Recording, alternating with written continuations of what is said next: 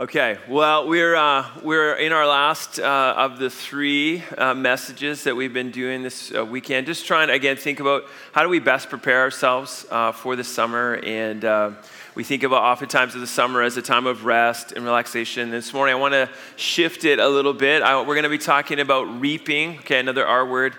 Okay, we had, had three R's for sure, right? So, reaping this morning. But you know, as we think about the summer, and in particular Canada, uh, we live in a unique place, right? Um, I often have used this joke about like us being like gophers. You know, we kind of we, we have the same life cycle as a gopher. In the summer, we, uh, in the winter, we kind of just go down and we disappear, right? And and you know you have neighbors, but you may or may not ever see them. You know, for like six months, right? And, and we're just not out and about as we normally would be. But when it comes to the summer, we try to take advantage of the outdoor time. And so people go for walks and hikes and, you know, they go camping. And there's just all kinds of recreational things that we do. And as a result of that, we see a whole lot more people as we go along. And sometimes you see uh, way more people than you'd hoped, right? Let's go to this little place that nobody knows about in the mountains for a hike. It's going to be so great. And you get there and what? Like you can't find parking, right? There's, there's crowds there. And uh, that word crowds, I, I, I, it's going to be a key word this morning as we look at our text. But when you see a crowd, what's your first reaction? Is it, it's like, oh, great, this is amazing. I'm so glad there's so many people here. Um, or, or, or, you know, or, or is it not? It's like, man, there's this kind of cramping my style. You know, this was supposed to be a nice, quiet time for our family, but it's not going to be. And I want us to encourage us. There's going to be some uh, things I want us to be thinking about that you're going to encounter throughout the summer. You're going to encounter crowds. You're going to, even as we leave this morning, you're going to see fields. And I want us to, I want those to be like visual cues to remind us of the message this morning. I want us to look at the crowds like Jesus looked at the crowds. It's, it's, and if we're being honest this morning, we rarely look at crowds in the way that Jesus looked at the crowds. And, uh, and so I want to just pray for us. I want us to, to really, uh, this would be a summertime message, but the hope is obviously that it doesn't stop in September, but this would just be the pattern of our lives as we move forward. So let me pray for us, and then we're going to we're gonna get into it. Lord, we're so thankful for this weekend that we've had together. And uh, God, as we think about just the different ebbs and flows of our life this summer, Lord, we pray that we would take advantage of these things, Lord, for the sake of your kingdom. Uh, Lord, we pray that it would not be about our kingdom and our will being done throughout this summer, as often is the case. Lord, we, we tend to be a lot more selfish in the summer as well, Lord, if we're being honest. And so, God, we pray, Lord, would we be God centered? And would we be other centered, Lord, as we go through the summer? Uh, that is where uh, true rest, true refreshment comes about, Lord, is when we're walking according to your ways, as we've talked about this weekend. And so, guys, we think about this whole task of seeing people come to faith as, as we think about your kingdom come, your will being done this morning. Lord, we pray that that would be the heart of every one of us here. That, Lord, we would long to do the work of you in all that we do, um, even in a recreation time. So, Lord, would you lead us? Would you guide us? Would you help this preacher uh, to preach your word in a way that would bring you honor and glory? It's your name we pray. Amen. Okay, so everybody needs to turn to Matthew 9. Okay, New Testament. I just want to tell you how, what a blessing it was to study three verses this week, uh, verses 35 or 40. Uh, that was nice, really nice. So uh, we're going to be looking at uh, 36 to 38, and we're going to as we go through it, we're going to look back at one verse and we're going to look forward one verse, but this will be the key. So let me read it. When he saw the crowds, this is Jesus speaking, he had compassion for them because they were harassed and helpless like sheep without a shepherd. Then he said to his disciples, The harvest is plentiful, but the laborers are few. Therefore, pray earnestly to the Lord of the harvest to send out laborers into his harvest. So, this summer, and by God's grace for the rest of our days, we will first be moved by unearthly pity. Unearthly pity. Unearthly, that means divine. And then pity, the definition here is sympathetic or kindly sorrow evoked by the suffering, distress, or misfortune of another, often leading one to give relief or aid to show mercy. So when we think about pity, it is to see the plight of someone else who is not doing as well as they could be. They are suffering or in distress in some way, and you see that, and it moves your heart to help in some way. And this is what we mean by unearthly pity. We see Jesus, he, when he saw the crowds, he had compassion on them. Why? Because they were harassed and helpless, like sheep without a shepherd. When Jesus saw people, he, he saw them very differently than you and I. Uh, oftentimes, I was just thinking about this this week, and I don't know if that I've actually I've thought about it in this way, but you know, Jesus doing all this healing that he does. You know, he, as you go through the chapters, even just the last two chapters, chapters eight and nine, you see him uh, healing a paralytic. You see him bringing a girl back to life who had died. You see him casting out demons. You see um, him not even being physically present uh, for a servant to be healed. Yeah, you see him uh, uh, healing a leper, stretching out his hand and touching the leper. Uh, you see a woman uh, who had discharged blood for 12 years being healed, healing a blind man, a person who was mute. All of these people were suffering in all different kinds of ways. And, and, and the miracle shows God's power, but maybe I think that sometimes we miss it shows God's love and care for every one of these people. He saw them where they were at and he reached out to them and cared for them. And what's interesting as you look at chapters 8 and 9, oftentimes he did it with a touch. He didn't have to. He, proved that with the centurion, right? He, the centurion said, Hey, don't even bother coming, right? You just say the word, and I know my servant's going to be healed. And guess what? You were healed. But we see God's personal love and care in his ministry as he went around. In the previous section, that whole uh, previous verse, sorry, the whole section is summed up, verse 35. And Jesus went throughout all the cities and villages, teaching in the synagogues and proclaiming the gospel of the kingdom and healing every disease and every affliction. Why is he doing that? Because he cares and loves the people.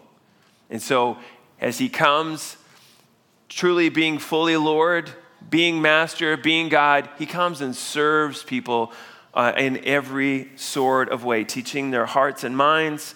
And as he looks at the people, he sees not just their physical, but he also sees their spiritual plight. He, he, he's concerned about where they're at, and it moves him to have compassion for them. He sees their hurts, he sees their struggles. He does not just see somebody coming and, and wanting something from him, right? I mean, you think about how many of us can be tempted to become bitter? Like, oh, it seems like all people want is say something from you, or, right? Like, Jesus never thinks that way. He sees, like, no, they really need help. And, and so he looks on them with compassion. What do you see when you look at people? Do you ever do anybody do uh, people watching? Anybody like a people watcher? Okay, like you're like you know you're sitting at a cafe or whatever, you're just kind of watching people go by. Well, Heather and I were, we were uh, we got t- a chance to go over to Quebec City uh, about a month ago now, and as we were sitting there, um, we're just we're sitting at this this this uh, little table right out seeing the, the the street, and I was just struck by all these different people in a place like Quebec City where we were, all these people from all over the world, right, coming there. And, and, it, and, and, you know, some old, some young, some speaking all kinds of, you know, all different languages being spoken. But I just started thinking about, like, how many of these people are actually going to heaven? Like, how many are just lost and don't even know it? And they're just kind of, hey, we're in Quebec City. This, what a highlight, you know? And, and, um, it just moved me in a different way as I thought about that. Who will tell these people about Christ? Will they hear?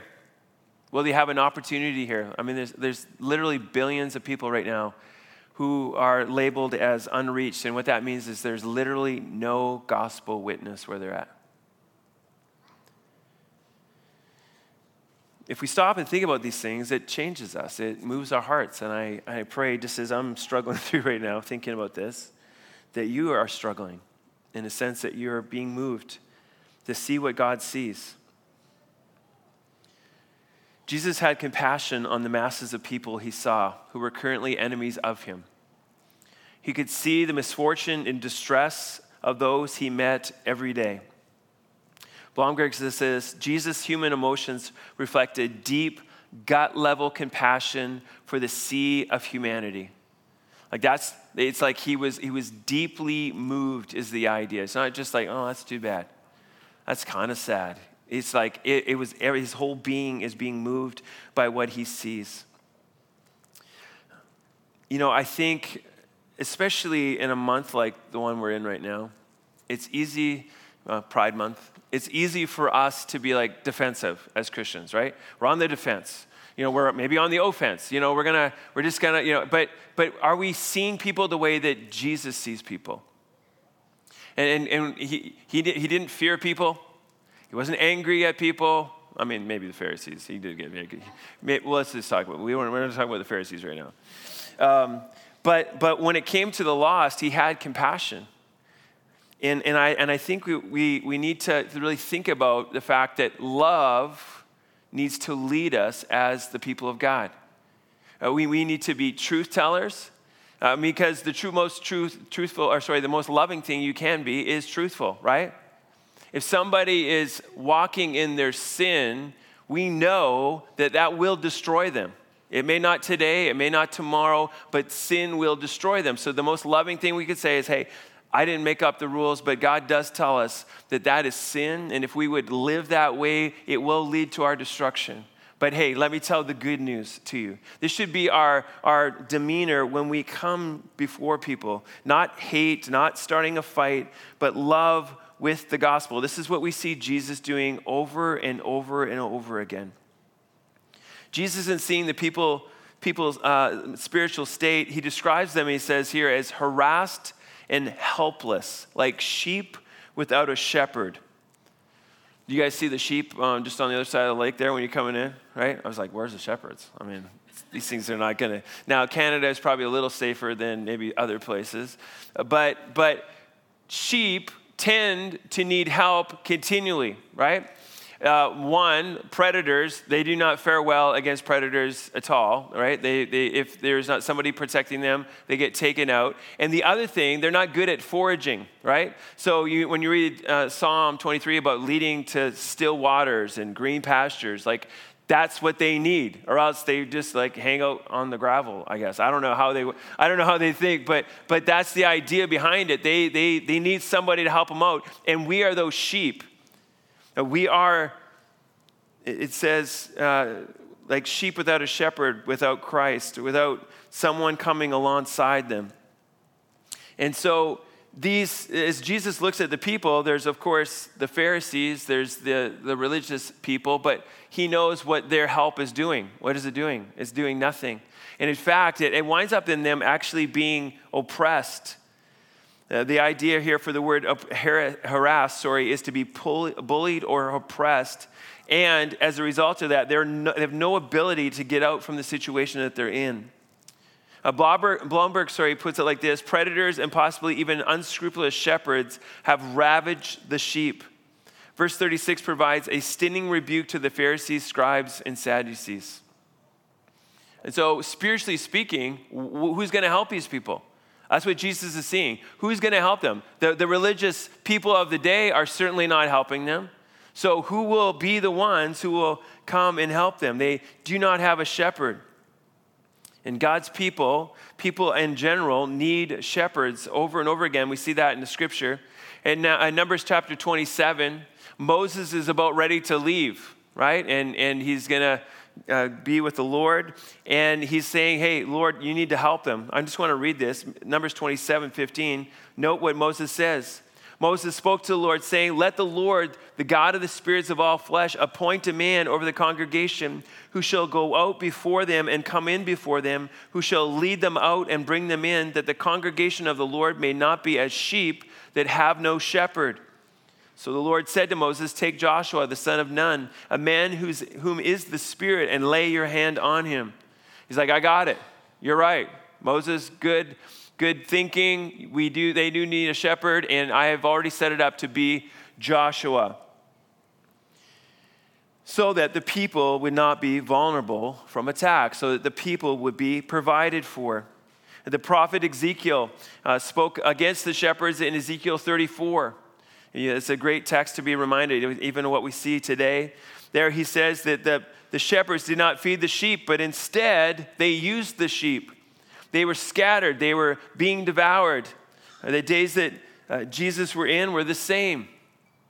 And, and, and I don't want to say that everybody on TBN is the same, but a lot of people when you flip on that channel and they're just like, "Hey, how you doing today? you want a blessing? Just give me some money." Right? But they don't say it quite like that, but that's kind of what they're doing, right? So we, the Lord told me I need to have a private jet, you know. And you know, so just give. Well, that's those kind of shepherds, right? They're still around us today. People who are not feeding the sheep, instead, they're devouring them. And what's so sad about those kinds of things is what you see over and over again it's the helpless, it's the hopeless who are giving their money to them, right? They're like, oh, maybe, maybe if I give my last little bit of money here, then, then uh, God will bless me and somehow we'll make it. And, and so we need to be aware that there's still these kinds of people. And guess what? God is not happy about it, right? And he sees their plight. And, I, and as we think about our country right now, there are churches who are continually kind of sliding away from what God's word says, and we need to pray for them. And this, we're going to, uh, part of our instruction this morning is prayer. We need to pray that God would bring them to repentance quickly. Why? So that the sheep might be shepherded as they ought to be shepherded. Zechariah 10, 2 and 3 uh, spirit, these spiritual leaders uh, thought they were doing pretty good, but God does not see it that way. Zechariah 10, 2 and 3. For the household gods utter nonsense, and the diviners see lies. They tell false dreams and give empty consolation. Therefore, the people wander like sheep. They are afflicted for lack of a shepherd. My anger is hot against the shepherds, and I will punish the leaders. For the Lord of hosts cares for his flock, the house of Judah, and I will make them his majestic steed in battle. God wants people to protect his sheep, to care for his sheep. And so it is today. We need pastors. I've had um, a few opportunities to be a part of national meetings last month and hearing stories from coast to coast. Uh, there is one of the biggest things that everybody's talking about is we need more pastors. We need more. Where are they going to come from? Who will go? Who will, who will shepherd God's people? How many small towns in our provinces don't have a faithful shepherd? There's a church there, but there, is, there are no faithful, faithful shepherds. And rarely eh, are they, are they being fed God's word as they ought to be fed. Who will go? Who will be a part of the solution for that? Even in our cities, we're seeing fewer and fewer faithful congregations. But I believe that God's doing something right now. And if we would gather together as his people, and this is what I'm seeing from, again, these, these meetings I'm having, it's less and less who cares who's Baptist, who cares about, you know, denomination you're from. Let's get together and let's see God's kingdom advanced. And so we need to have that kind of passion for these things because this is what God was passionate about. He's seen them like sheep without a shepherd. So as I think about, as I talk about these things, you're like, about, let's just say the church thing I just brought up. You're kind of like, wow, well, hopefully somebody does something about that. What's, what do I got going on my week? I got, I got so much going on. We're to do the laundry this afternoon, and then, and, you know, the kids still got school. And like, you see how we can get distracted from seeing God's kingdom come? And I want to just encourage us this morning. Let's have the heart of Christ. We care together about seeing Christ kingdom advanced. We, we ought to be sorrowful when we see people without shepherds, when we see the lost being lied to over and over again. We need to care about these things deeply, as our Lord did. So, if you're moved with compassion this morning, what do you do about it? What's, what's, what are we supposed to do? Well, we see that in our second point. Be moved with unceasing prayer. Be moved with unceasing prayer. And he said to his disciples, probably more than the 12, it's probably just whoever's there who's actually following him at this time. He says, The harvest is plentiful, but the laborers are few. It's interesting as, as he looks at it, he doesn't see it as a, a, a helpless situation. He sees that the people are harassed and helpless, but he knows there's hope for them if there would be those who would go out and reach them, that the harvest is plentiful. Now, there's a lot of debate right now um, with this text because oftentimes in harvest time, and you read the Old Testament, guess what? That's the time of judgment. The last harvest, when Christ returns, the, the good will be taken away and the bad will be burned, right? The chaff will be burned. The wheat will be gathered into the barn and the chaff will be burned. That's the imagery of the last days. But I think this text is more talking about what we see in John 4 that there are many people still to come to faith in Christ, so we need to be a part of that solution. So I think it's good to keep the thing in the back of your mind that Christ is returning soon, but the the, the application of this text is let us go, let us be a part of it. So Jesus is instructing his disciples and telling them that the harvest is plentiful. There are many people who will come to faith. There are many who will respond to the gospel despite seeing all the hurt around him. He sees there is hope. Flip over to John 4 just to kind of keep you going here so you're still functioning. John 4, 31 to 38. And uh, this is a great parallel passage to the one we're looking at. You can actually probably stay here because we're only going to we only have one other verse to look at, and I'm going to come back to this one a couple more times yet this morning. So John 4, 31 to 38, uh, similar uh, theme, theme to what Jesus was talking about. So just to kind of set the scene, Jesus and his disciples are crossing through Samaria. They're hungry. The disciples move on. Jesus remains at the well. He meets this woman of Samaria and he's been talking with her about the kingdom, and now the disciples return, verse 31. Meanwhile, the disciples were urging him, saying, Rabbi, eat. But he said to them, I have food to eat that you do not know about. So the disciples said to one another, Has anyone brought him something to eat? And Jesus said to them, My food is to do the will of him who sent me and to accomplish his work. Do you not say, There are yet four months that come, then comes the harvest? Look, I tell you, lift up your eyes and see that the fields are white for harvest. Already the one who reaps is receiving wages and gathering fruit for eternal life, so that the sower and reaper may rejoice together. For here the saying holds true one sows and another reaps, for I sent you to reap that for which you did not labor. Others have labored, and you have not, and you have entered into their labor. So I want to just, we're going to take one point from this now, and then we're going to look at a couple of points on our last point here. But first thing I want us to note is he says that the harvest is right now. Uh, anybody know anything about agriculture? Okay, there's okay. So let me just tell you how it works. They put seed in the ground, okay, after after the winter, okay, and then hopefully, as, as, as uh, I think I, I wasn't in the room, but I believe it was John who said that this morning, they need rain, okay? So when rain comes and the crops come up and the heat and whatever, and then at some point, it's time for harvest, right? In our area, it's September, sometimes October, sometimes March, you know, depending what happens. But they try to get it off in the fall, right? And so the analogy, what Jesus is saying here is you're looking around, you're looking at the fields, you're like, yeah, it's about another four months before it's time for harvest. And he said, no, I'm telling you, the harvest is right now. And so this, this summer, as you're driving through the prairies and as you see those fields, I want the first thing to be in your mind is that the harvest is right now. The harvest is right now. Now, I love this analogy that Jesus is using because I can relate to it really well. I often think the harvest is four months away spiritually, right? I think it's down the road. So I get to know my neighbors. Hey, how's it going? Yeah, okay. You know, we get to know each other a little bit. Maybe we'll have a barbecue at some point. And then later, we're going to talk about the gospel at some point, right? We're going to get to it.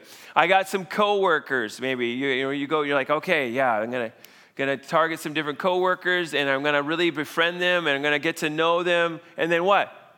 They move, right? Your neighbors move, and, and there's no opportunity for the harvest, right? And so I want us to be thinking, no, we've got to be urgent about these things. We can't keep putting them off till later. We have to see what Jesus says. Listen, there are some people If you go to them and you tell them a gospel, they're coming to faith this week. Do you believe that? I'm like, well, I don't know, Pastor. Sometimes that doesn't happen. Well, that's true. Sometimes it doesn't happen, right? And we're going to look at that in a minute. But we, what Jesus is telling us is that the, the harvest is now. It's not to be put off till later. And then he says this the laborers are few. Well, it was Jesus doing the work, okay? At the beginning, then he sends out the 12, and then he sends out 72, right? But today, I just looked it up. I, I don't know what day it happened, but we're over 8 billion people now, right? Did you know that on planet Earth? Over 8 billion people. Do we think that the harvest is plentiful, but the laborers are few? Uh, yeah. We desperately need to do something about it. So, what should we do? Maybe we could come up with a program right? Programs are really good, right? Like that, that should be what we do first. We just come up with, with a, a strategy, uh, reach the world 2050, okay? So we're gonna, here's how we're gonna do it. And like, what, what does Jesus say to do? What's the thing that he says, maybe unexpectedly to us North Americans? What does he say for us to do? Are you still with me? It's a four letter word, starts with P, ends with Y. Anyone know? Pray. Okay, there we go. Uh, sorry, I'm going back to my youth pastor days here a little bit. Um, yeah, pray.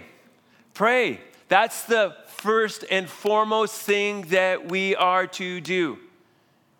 Before we do anything else, we need to pray. When we look and we see, man, there's so many lost people. What, what, what would God have us do? Pray. That is the first thing we must do. Moore says this in an age like ours, we would expect a call to more vigorous and effective action ourselves. And situations continually arise when that is the right course to pursue. But Jesus points to prayer as the really effective thing. No matter how great our personal exertion, we will not be able to gather in the whole harvest. Therefore, we are to pray to Him who can send out the workers who are needed. We need to pray to who? To the Lord of the harvest, to send out laborers to his harvest. He is over it all, but here's the amazing thing He wants to use you and I. That's his desire, that, that we would be a part of it. And so he says, Pray earnestly that the Lord would send out laborers into his harvest. And so as you think about, I love how MacArthur put it. He said, you know, usually we just say like, you know, pray for Aunt Sally and for Uncle Kevin and, you know, and that's, Lord, would you bring them to faith? He says, why don't you do this first? Lord, would you send someone to Uncle Kevin? Would you send someone to Aunt Sally? Would you, would you send someone to, to give them the gospel? That's what this text is talking about. And as you do that over and over and over again, what's going to happen? As you make that prayer, maybe I should go. Maybe I should be a part of the solution for that, right? And, and so, so prayer moves us not just to see what God sees, but then, but then to call us to be a part of that solution. The idea here when we pray is to beg for something that is indispensable. God, we're begging you, would you send out laborers into your harvest? Would you save this country of Canada? Lord, would you do what only you could do? Would you, would you as, as, as people from all over the world come here, would, Lord, would you save them? Only you could do that. So, God, would you send out laborers into your harvest? This is not a suggestion. This is a command for you and I to do. We are to pray that the Lord would do this. Um, our uh, senior pastor in Wise Retreat, one guy said, "Hey, you know the Matthew is Matthew nine thirty eight. Set your alarm for 9:38 every day. Why? So that when that goes off, I'm going to pray. I'm going to pray 9:38. I'm praying, Lord, would you send out laborers into your harvest? When you have your family devotions, maybe you that'd be something you're going to on a daily basis. We're going to pray, Lord, would you send out laborers into your harvest? Just a word of warning, parents. Maybe your kids will be the future pastors and missionaries, right? But that's a good prayer, okay? So Matthew 9:38 we want to pray that the Lord would send out laborers into his harvest. The other thing that happens as you pray this, as I've already said, and we're going to get into here in just a moment for our last point, but you then feel moved to go, right? You feel like, Lord, use me. I want to be a part of this solution. And so we ought to pray, seeing that the Lord is in control over his harvest. And then we need to pray that God would send out you and I. And this brings us to our last point. This summer, and by God's grace, for the rest of our days, we will be moved to urgent proclamation. Be moved to urgent proclamation. As we cry to the Lord to send out laborers into his harvest day in and day out, it begins to move you to action. Looking back at John 4, where you see John prioritizing the mission and what God has sent him to do, uh, he says that his desire, number one desire in this world above every other thing in this world, is that he would do the will of the Father. They're like, hey, Jesus, you need to eat. Like, we were starving. I don't know. Like, we were stacking even on the way back. I don't know. But, but like, don't you want something to eat? And He's like, I have food to eat that you do not know of. In other words, my number one priority is that I would do the will of the Father. And if you look at the pattern of Jesus' life over and over again, what is he doing? He's praying. He's getting up early in the morning to pray. He's staying up late at night to pray so that he might do the will of the Father. And that needs to be our priority as we go through this summer and we're doing vacation and we're going to, you know, different activities. Start your time with not just traveling mercies, okay, whoever they are, um, right? But but like, Lord, use us, use us. We want to do Your will as we go. So if when we stop at the gas station, we see somebody that we're supposed to talk to, God, Help us to be bold. Help us to do that. We get the camp spot. We're praying for the people who are beside us on both sides, God. Would you help us to have a gospel impact for your sake when we get there, right? Like, this is what it means to live a life doing the will of the Father. So, let us be moved with compassion uh, and then do the will of the Father. I, I love what it says. It's, I love to note that it says in 10:1, after he's had them pray, and he called to him his 12 disciples and gave them authority over unclean spirits to cast them out and to heal every disease and every affliction. This is the first time in Matthew where the disciples are now doing the work. Do you think that was uncomfortable for them? Like, what's more comfortable? Sitting back and watching Jesus in action and be like, man, he's amazing. Like, every, every time he speaks is like really incredible stuff he says. And then just look what he's doing. Like, I, I were to sit back and watch. That's easier, right? But now he's like, hey, now your turn. Now you're being sent out. And this is the case for you and I. God wants to send us out, He wants us to move beyond our, comfort, our comforts. That, that word, when he says to send out laborers into his harvest, uh, it's an interesting word. Blomberg says this send out could also be translated thrust out. And it could even refer to workers already in the field who need to have a fire lit under them in, to thrust them out of their comforts into the world of need. Now, I think some of us need a fire lit with under, under us. Isn't that true? If we're being honest, yes, we need a fire lit, okay? And, and so God used that. Do that. Throw, uh, cast us, no, sorry, thrust us out, Lord, so that we would go out of our comfort zone in order that your, your kingdom might be advanced. When you go share Christ with somebody, is it comfortable? Is it easy? No, it is not. But the fruit of it is eternal. The fruit of it is that you and I might get to reap that which was already sown. And, and so we do it because we see with compassion. Number one, what's our motivation? The compassion for the lost, right? We see that they're, they're hurt, and so we go to them with, the, with the, the thing that they need to hear above everything else. We go to them with that, and now we don't know at that point what will happen. It is in the hands of the Holy Spirit. And Weber says this we're talking about um, just, just going to the helpless and the, and the harassed. He says, We can read his words in 937 38 as an impassioned plea to his disciples, whom he then proceeded to equip and commission to meet the people's needs. How many of you feel like you're not equipped to do this job? Anybody? Okay, there's a few people still awake. That's awesome. Um, yeah, none of us feel equipped, but here's the deal there's never a time that God calls us to do something that He doesn't also equip us to do it. Can I remind you this morning that you have the Holy Spirit of God living within you? Can I remind you that you have the Word of God at your fingertips? Can I remind you that you have the body of Christ with you?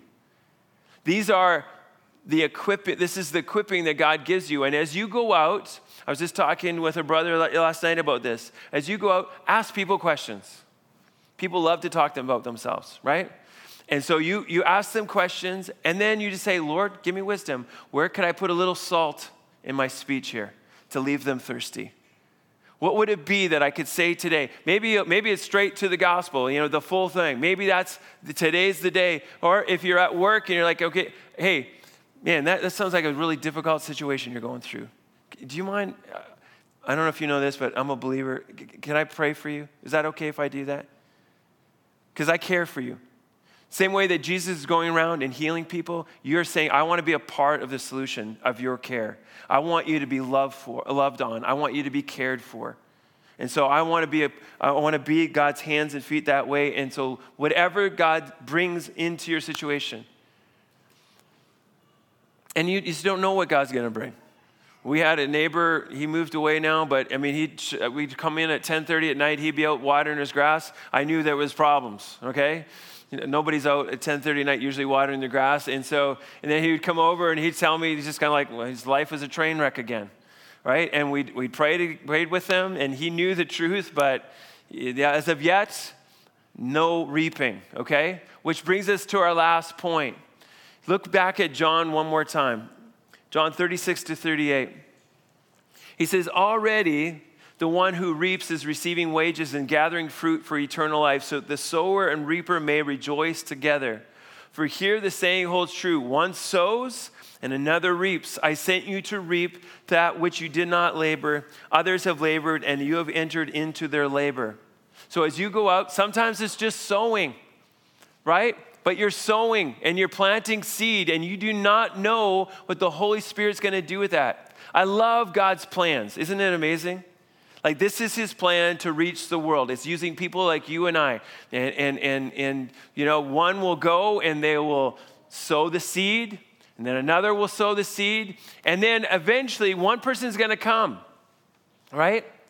And, and they're going to tell them the gospel another time. And that, that day is going to be the day.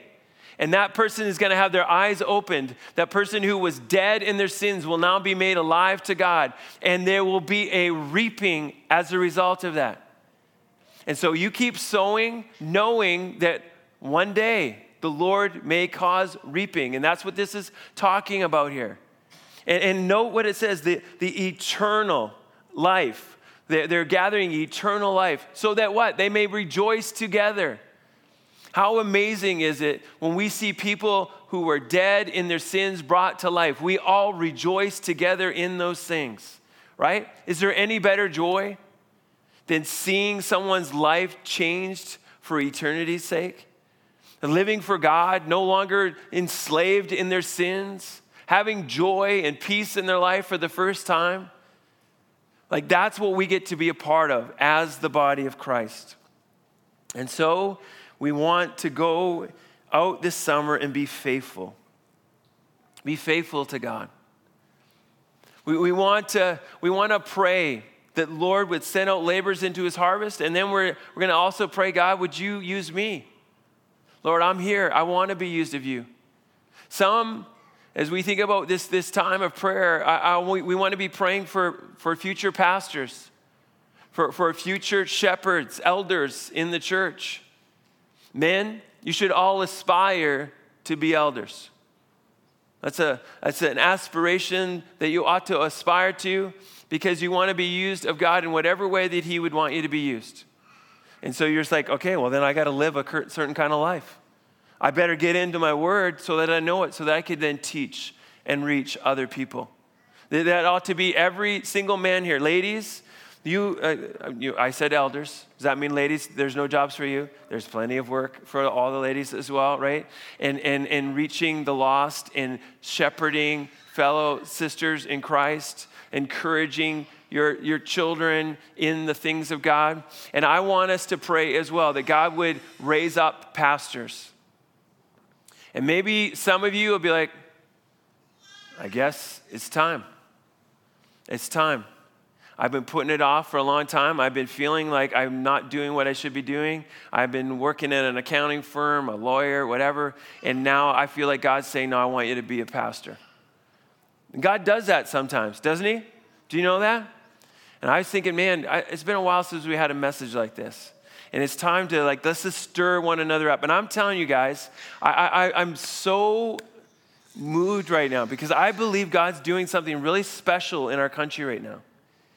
And, I, and when I had those national meetings, I'm hearing story after story of people coming to faith that people would never expect to come to faith. And people are open to hear right now. Our world has gone bonkers, and people are like, uh, I need truth. What's truth? And so I believe this may be our, maybe this is it. This is the fourth quarter or the third period, whatever the sports analogy, the 18th hole, whatever, we can just keep going. But I believe, I believe this is it. Maybe this is it. And then Christ will come back. So let us go out and see that the field is ripe. And, and, and let us lay aside our, all our, our, our, our things that we're worried about and say, Lord, I want your kingdom to come. I want your will to be done. God, help me to see people the way you see them. Because what'll happen, then you have to go to them because you want to be a part of the solution in their lives when you see people as Jesus sees them. Amen? I just wanted to close with this quote.